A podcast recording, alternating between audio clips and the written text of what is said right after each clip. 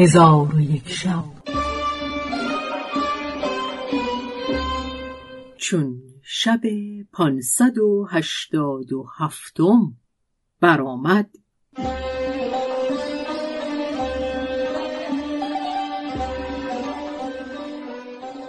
گفت ای ملک جوانبخت، زرگر حقه‌ای که زیورهای کنیزک در او بود گرفته بازگشت.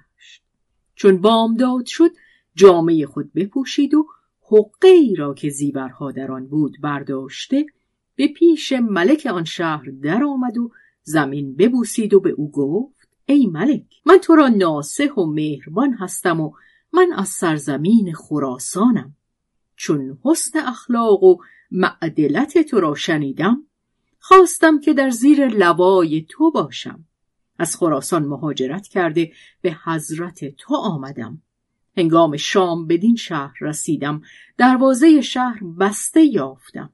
در خارج شهر خفته بودم که ناگاه در میان خواب و بیداری 4 تن از زنان بدیدم که یکی از ایشان به جاروب و دیگری به بادزن سوار بودم. ای ملک، دانستم که ایشان ساحرانند که به شهر تو می روند. یکی از ایشان به من نزدیک شد و پای بر من زد و با دم روباهی که در دست داشت مرا بزد. من نیز از علم آن ضربت در خشم شده کاردی که با خود داشتم بگرفته زخمی منکر به سرین او بزدم. در حال او پشت به من کرده بگریخت و هنگام گریختن این حقه با آنچه در اوست از او بیفتاد. من این حقه برداشته بگشودم، این زیورهای گران قیمت در او دیدم. ای ملک، این را از من بستان که مرا به آن حاجتی نیست.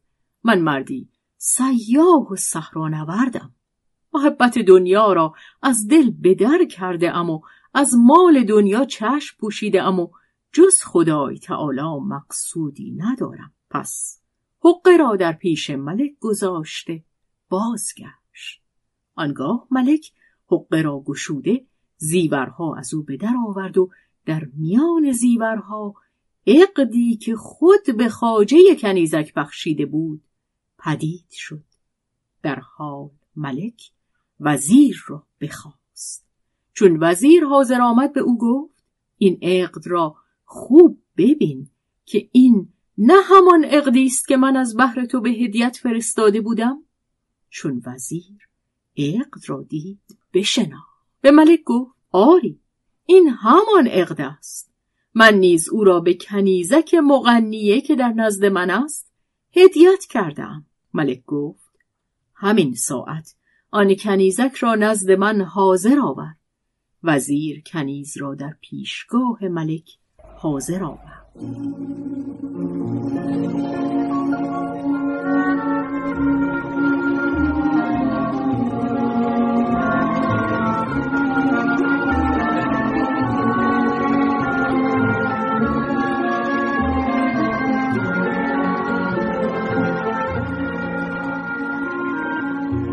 آنگاه ملک به وزیر گفت سرین کنیزک را نظر کن که زخمی در آن هست یا نه. وزیر سرین او را بگشود، زخم کارد در او بدید.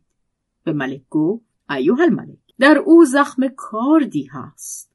پس به وزیر گفت این کنیز جادوست و آنچه مرد زاهد به من گفت راست بوده است. پس ملک فرمود کنیزک را به چاه ساحران درافکندند.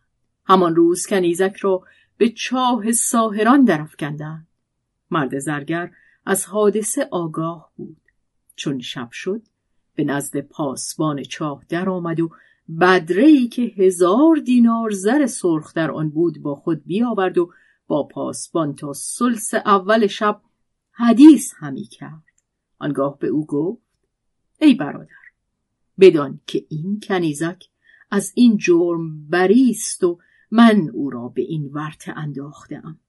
پس قصه را از آغاز تا انجام فرو خواند و به او گفت ای برادر، این 1000 دینار زر بگیر و کنیزک به من ده که من او را به سوی شهر خود برم که این زرها از برای تو از نگاه داشتن کنیزک سودمندتر است. چون پاسبان حکایت او را شنید از آن حیلت تعجب کرد و بدره زر بستد و کنیزک بدو داد و با او شرط کرد که در آن شهر ساعتی نماند. در حال مرد زرگر کنیزک را گرفته روان شد و همی شتابید تا اینکه به شهر خود برسید و با کنیزک به عیش و نوش به سر برد. ای ملک، اکنون نظر کن و کید و مکر مردان ببین که اگر امروز وزرای تو از گرفتن حق من تو را باز می دارند، لکن فردا من و تو در پیش حاکم عادل به ایستیم و او حق مرا از تو بگیرد. چون ملک سخنان کنیزک بشنید به کشتن پسر خود بفرمود. آنگاه وزیر پنجم در پیشگاه ملک حاضر گشته پایه تخت ملک را بوسه داد و به او گفت: ای ملک، شتاب مکن که شتاب کردن پشیمانی از پی دارد و من بر تو می ترسم که پشیمان شوی، چون پشیمان شدن مردی که در بقیت عمر نخندی. ملک گفت: ای وزیر، چگونه بوده است حکایت؟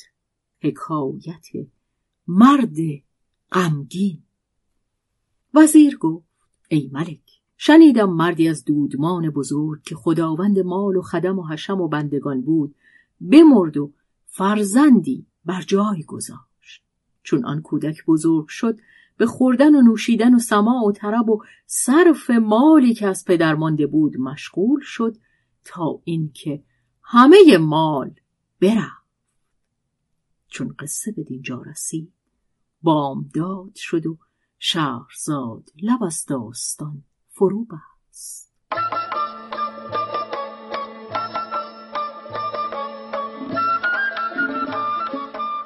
قصه گو شهرزاد فتوحی. تنظیم مجتبی میرسمیعی.